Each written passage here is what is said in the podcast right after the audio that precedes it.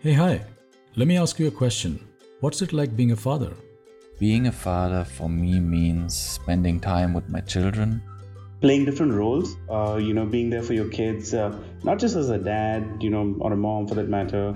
They should get to know me in the most authentic way possible. You know, you should be there as a friend, you should be there as a teacher, you know, you should be there like um, as, as a member of their team. You almost realize much later that they have kind of grown from being a kid to a teenager, and, and it takes time for you to shift your gears and keep pace with things. Because I think it's great to have a genuine experience for us uh, as a family.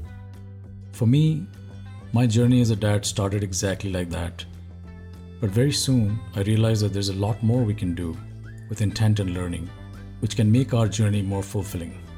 If you're a fellow dad like me, who loves all the struggles, joy, the beautiful moments of parenting, and are keen to join this conversation, then this show is for you.